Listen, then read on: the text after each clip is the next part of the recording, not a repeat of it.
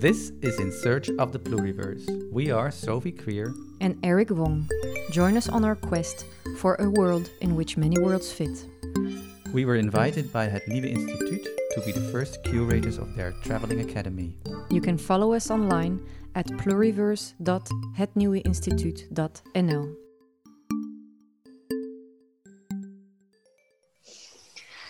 I take a deep breath too.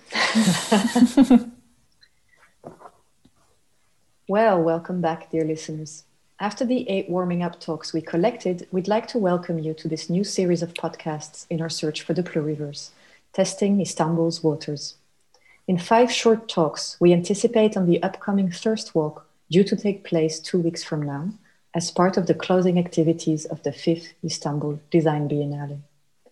This thirst provoking walk will provide perspectives on water from designer Nur Horsanalı, urbanist Yashar Adnan Adanalı, ecologist and activist Lian Poa, and architects Eva Pfannes and Sylvain Hartenberg from Ooze.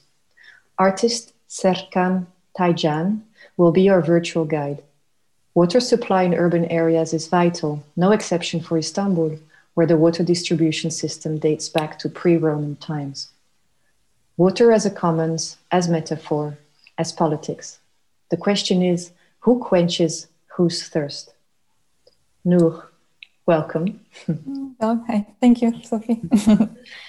Nur, you are a designer based in Istanbul and you're part of the Young Curators Group with, mm-hmm. and correct me if this spelling I haven't been rehearsing as much, Ulaya Soley and Elul Şenses.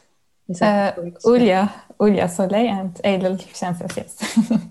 for the fifth Istanbul Design Biennale entitled Empathy Revisited. And uh, as a young curators group, you make sure that the work that's produced is of value to locals. So this is super important, right? Because you, in a way, are the guardians of whatever, whatever gets started, these beautiful new beginnings that Mariana Pestana talked with us on this same uh, podcast mm-hmm. series about yeah. six months ago and you're making sure as a young curators group that the ideas can be continued or reused after the biennale ends and this is especially important with the pandemic i imagine uh, this year because curators artists uh, have not been able to travel to istanbul uh, as much yeah. as would normally be the case for a biennial um, so you have a very busy day ahead. yeah, I do have a busy day today. and this is the reason we are speaking to each other uh, on this very at this very early time. It's 8:30 uh, The Hague time and 9:30 Istanbul time. I was wondering, could you do you mind sharing with our listeners so they get a, a kind of idea of what you're up to today, uh, your to-do list for the day? Like today, especially I prepared a very detailed to-do list actually. So uh, let me open. Okay, it's in Turkish, but I will translate this as I go. So after our talk, I have to go. I, have to cross the bridge to the Anatolian side of Istanbul to go to St. Joseph High School to get some ceramics that made by students, and then we will install them in um, a project in Fenerbahce Park and then we have a photo shoot of the work and then uh, we invited i invited a chef to activate those units as we photo shoot. So we'll prepare some food there uh, and a bunch of more questions that i have to ask people about the upcoming events that i'm planning. Yeah. And then i have to collect stones like from the coast for another project today. What's what is that project? What are the uh, stones? uh, it's uh, it's about food preservation methods, and one of the units is a pickling unit. And we thought that it would be nice to collect stones from the coast instead of using these fermentation weights. So we kind of make use of the locality of the where project is situated. Yeah. Wonderful. So crossing a bridge, picking up ceramics, collecting stones, and meanwhile asking some uh, some important questions. Well, that's quite that's quite a day ahead. Back to your trajectory um, as a maker.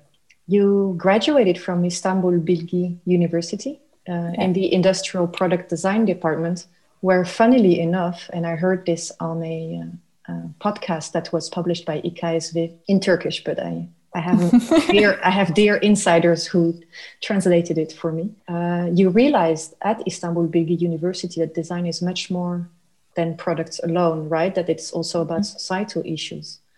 Yeah. Uh, with this realization as a luggage, you completed your MA studies at Aalto University in Finland, which is also where you contributed as a curatorial assistant to the Finnish pavilion of the 12th uh, Triennale in Milano. Yeah. And um, listeners who are curious can look up the slender design of, of this uh, flooded pavilion. It's very poetic. You see a little boy, a, a child bringing in a canoe, uh, and it's like a spatial meditation on rising waters. I find it's a, it's a very beautiful design. But um, about your time in Finland, one thing that struck me in the uh, interview you gave in Turkish was that you said that you felt or you you saw the impact of modernism in Finland. And I was wondering, from your own perspective, like from where you come from, from where, from where you speak from, what gave you that feeling? Like, where did you see modernism? Was it the way things were done? Was it in terms of aesthetics? Was it in terms of communication?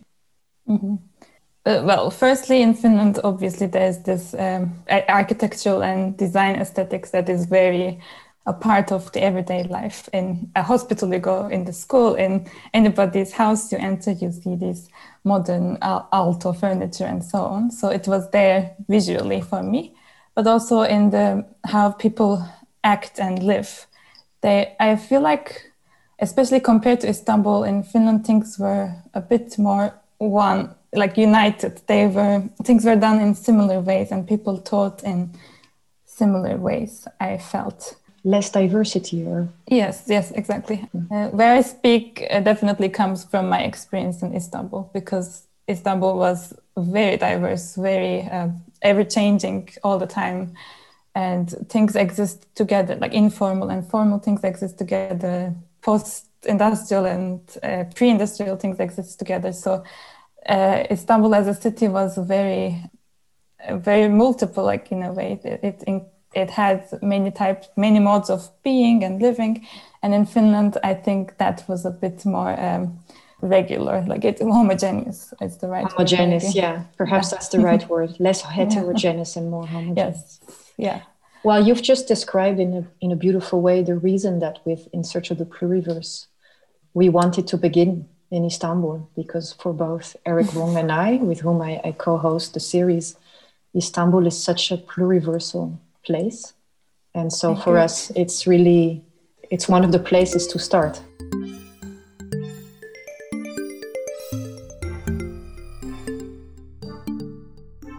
water doesn't wait and time doesn't wait. Let's dive right into the uh, reason that i asked you for this podcast series. It was your graduation project and funnily enough it was also your contribution to the fourth design biennial called school of schools uh, which was all about learning from the streets. And this project is called halletmek do you mind explaining to our listeners who are not familiar with this term what halet yeah. means? Yeah um, halletmek is a turkish verb which may roughly translate to uh, taking care of something or fixing or handling but i think it has a sense of confidence in it, which I, that's what I like about it. If somebody is telling you that they will, oh, let's make this, yeah, you can be sure that it will be taken care of. In Turkish, I would say, ben bu işi halledeceğim, for instance. I will make this job or problem. Wonderful. Well, and this um, this term is something you researched quite in depth because you you did field work and you collected in a book which is available online. And I will post the, the link under this SoundCloud talk for our listeners. Uh, you collected 70 objects or 70 situations, I would say, mm-hmm. that demonstrate inventive uses of waste materials, but also unused objects. And, and that's very interesting ways to circumvent municipal rules and prohibitions, right? So, in a way, yes. you documented new interfaces of, of public spaces in Istanbul. And one of the 70 objects, and this brings us back to mm-hmm. water, is a tool used by fishermen on the Galata Bridge. Mm-hmm. This morning, you shared a little movie in Turkish, which I would like now to uh, stream.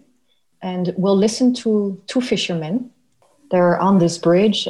I can imagine bridges are always a little bit of an extension of a city, but they are also a kind of a margin because they, they cross over to another side. And then there's that whole body of water under there Yeah. continuously streaming. So, can you sketch a little bit for us the world of the bridge, of the Galata Bridge? So Galata Bridge spans the Golden Horn in Istanbul. It connects Karaköy and Eminönü, which are arguably the most busiest places in Istanbul. Uh, and then on top of the bridge, there are fishermen, tourists, restaurants, street vendors, cars, a tram line. Like it's it's almost as busy as the district it connects to. And uh, like all these actors create their own uh, self-organized uh, hub, uh, in my opinion, because they exist because of each other on the bridge. I feel. Yok marangoza gerek yok. Bu ne bir basit bir şey yani yapılması kolay. Ve tahtayı kesiyorsun o rendeliydi. Testereyle böyle yaptım. Bir çivimi bir çaktım keser testere ve çekiş testere çivi o kadar. Önceden ben de burada satın alıyordum ama bunu yap. Ee, şeyleri elime geçtim malzemeleri yapabilir miyim yaparım yaptım yani. I talked to two fishermen on the bridge, and one of them was explaining to me how this object is made by uh, carpenters and it's been sold here. And this object is used by almost all fishermen right now in Istanbul. It really became this object that spread throughout the city. And uh, the second fisherman then told me that no, there's no need for a carpenter. It's super easy. You just get wood and just use the tools you have at hand to cut and bring put it together. No use for a carpenter. So there was this tension there, like that they were discussing whether this object should be built by carpenters or not. And what is your role your role then as a designer in this? How do you see your own role as a designer of vernacular or interventionist in vernacular practices, I would say? I'm learning things from vernacular objects that I see. For instance, I'm learning how design can be uh, more instant or more provisional in a way, or that it can be on the spot rather than what we learn at school, which is a planned and linear activity, perfected and one form, standardized forms for different people. I am not yet uh, making something out of what I learned from Halit but I am rethinking and maybe even unlearning design through looking at those examples. I'm realizing suddenly that our listeners haven't seen, of course, the little video that I was screen sharing just now. Do you oh. mind des- describing the actual tool, like very practically? wh- What does this tool look like? Yeah. So it's a wooden bracket, we can say, which has two V-shaped cuts on both hands, and it's attached to the bridge with ropes and hooks. It's mainly a, a resting place for the fishing rod. How, what? How do you explain the popularity of it as opposed to other improvised solutions? Because in the book, uh, Halletmek, you state, and I quote you, when the solution is the most valid one, it can become archetypal. So that's indeed the dream, right, of every designer. That that need Yeah. can can be met uh, in the best way possible and in the most inclusive and perhaps diverse way possible. But this was actually very surprising for me to see how how, how widespread it was, not only in Galata Bridge, but other bridges in Istanbul as well. And then I was surprised to actually overcome examples that are repeating and kind of creating their own now know-how and archetypes. I, that's why I call them design actually, because they somehow work very well that is used by everyone and that the knowledge is shared like an open source design And um, maybe going back to the Biennale, uh, the theme of this Biennale, uh, as I mentioned, is empathy, right? So the ability to sense with another living being. Um, and I mean, for me, water is a is a life form. It's a form of life. And what did you learn? I was wondering from these uh, from your observations of these fishermen on the on the bridge. What did you learn from their way of being with water or sensing water? Because fishing is is a non-verbal practice let's say yeah. there's no language involved it's a very bodily practice it's also spatial there is distance there is time involved there is maybe smell or movement yeah. involved yeah it's a social practice for the fishermen there too. I think the water the body of water around Galata Bridge is somehow bringing the community together. It's uh, like a facilitator of conversations or friendships that happen in the bridge. And uh, like the fisherman is there but there are other actors that host the fishermen for instance the tea sellers or the vendors that sell fishing equipment for the fishermen everything on the bridge is kind of builds up from the bridge's structural and physical features like for instance because the bridge is steel they the fishermen use magnets to attach their tools on the bridge or they use these railings cross diagonal pattern to attach things and uh, uh, everything is somehow part of the bridge and is designed in a way because of the bridges in that shape and form. I think the fishermen, if even they're alone, not talking to anyone, they're communicating with the water. So in that sense, I think water is both this facilitator that brings everyone together, but also a relational being that people communicate, just as you say, not verbally, but more bodily and spiritually in a way yeah let's move from the spiritual to politics um, yeah. um, because with this edition of, uh, of in search of the pluriverse what we wanted to do to take the, the pulse of, of this beautiful city in this podcast series was we're trying to find out about the city's relationship with water by exploring on one hand its cultural uses so like the fishing its historical uses and imaginaries, but also uh, there's, of course, another side to it, which is water being used as an instrument of, of policy making. And uh, on our web magazine, under the tab location, we've posted a, a piece about Istanbul, right, and the situation, the water situation there. And the piece starts with a, a photo taken by you of a mm-hmm. çeşme. So I was, I'm going to share it now with you. Maybe you could describe this image to our listeners? Like, what do we see and mm-hmm. what is a çeşme? Yeah, so this is, I took this photo in Şişhane neighborhood of Istanbul, which is a very busy place with a lot of shops, and it's the hub for electrical appliances and lamps in particularly. So, uh, and suddenly there's this historical, very beautifully ornamented çeşme in the middle of all the business and shops and I, it was the first time I noticed it, so I was very excited to, to look at it as a passerby. And yeah, Çeşme means public fountain in Turkish, and they use they they date back to very old old uh, times of Istanbul, and they used to work as uh, places that people can get water. And now they're not being working for a long time, but yeah, with the new policy making, with the new mayor of Istanbul, the, the, there's a project that uh, aims to get this çeşmes working again in the city. Yeah, so you, uh, you, you mentioned indeed Ekrem İmamoğlu, right? Your city's popular mayor at, at the moment.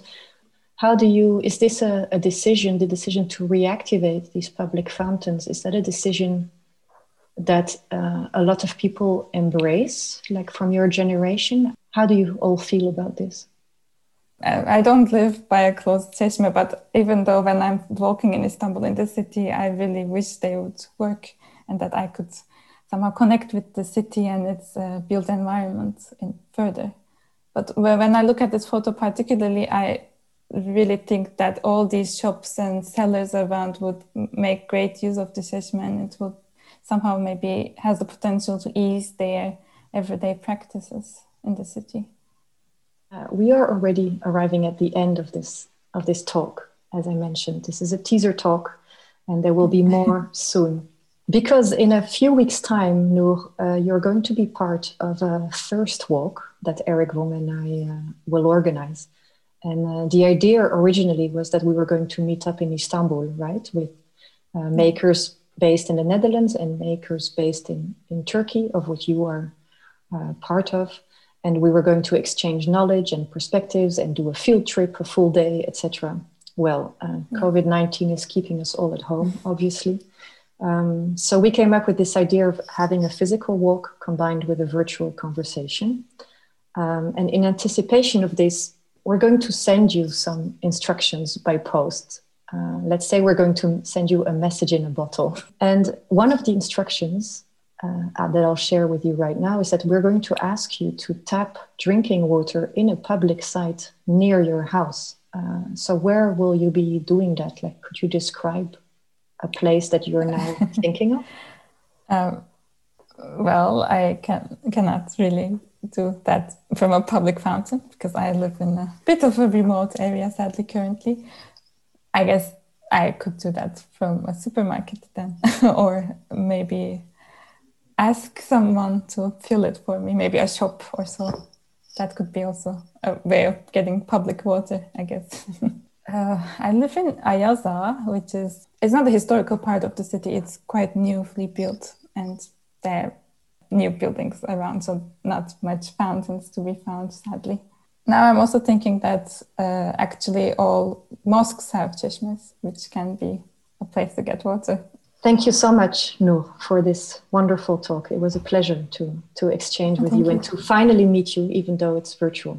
Yeah, I also really enjoyed it. Thank you, Sophie. Mm. if you're thirsty to know more about Nur's work, you can visit her website, nurhorsanali.com. Uh, Halletmek, as I mentioned, was published as a 284 page book, which you can read on Issuu, and the link will be posted under this talk. And uh, to find out uh, what Nur and the Young Curators Collectives are up, please join us for the live stream of uh, the fifth Istanbul Design Biennale on April 24 uh, in the afternoon. And you can find out uh, all about that if you go to iksv.org.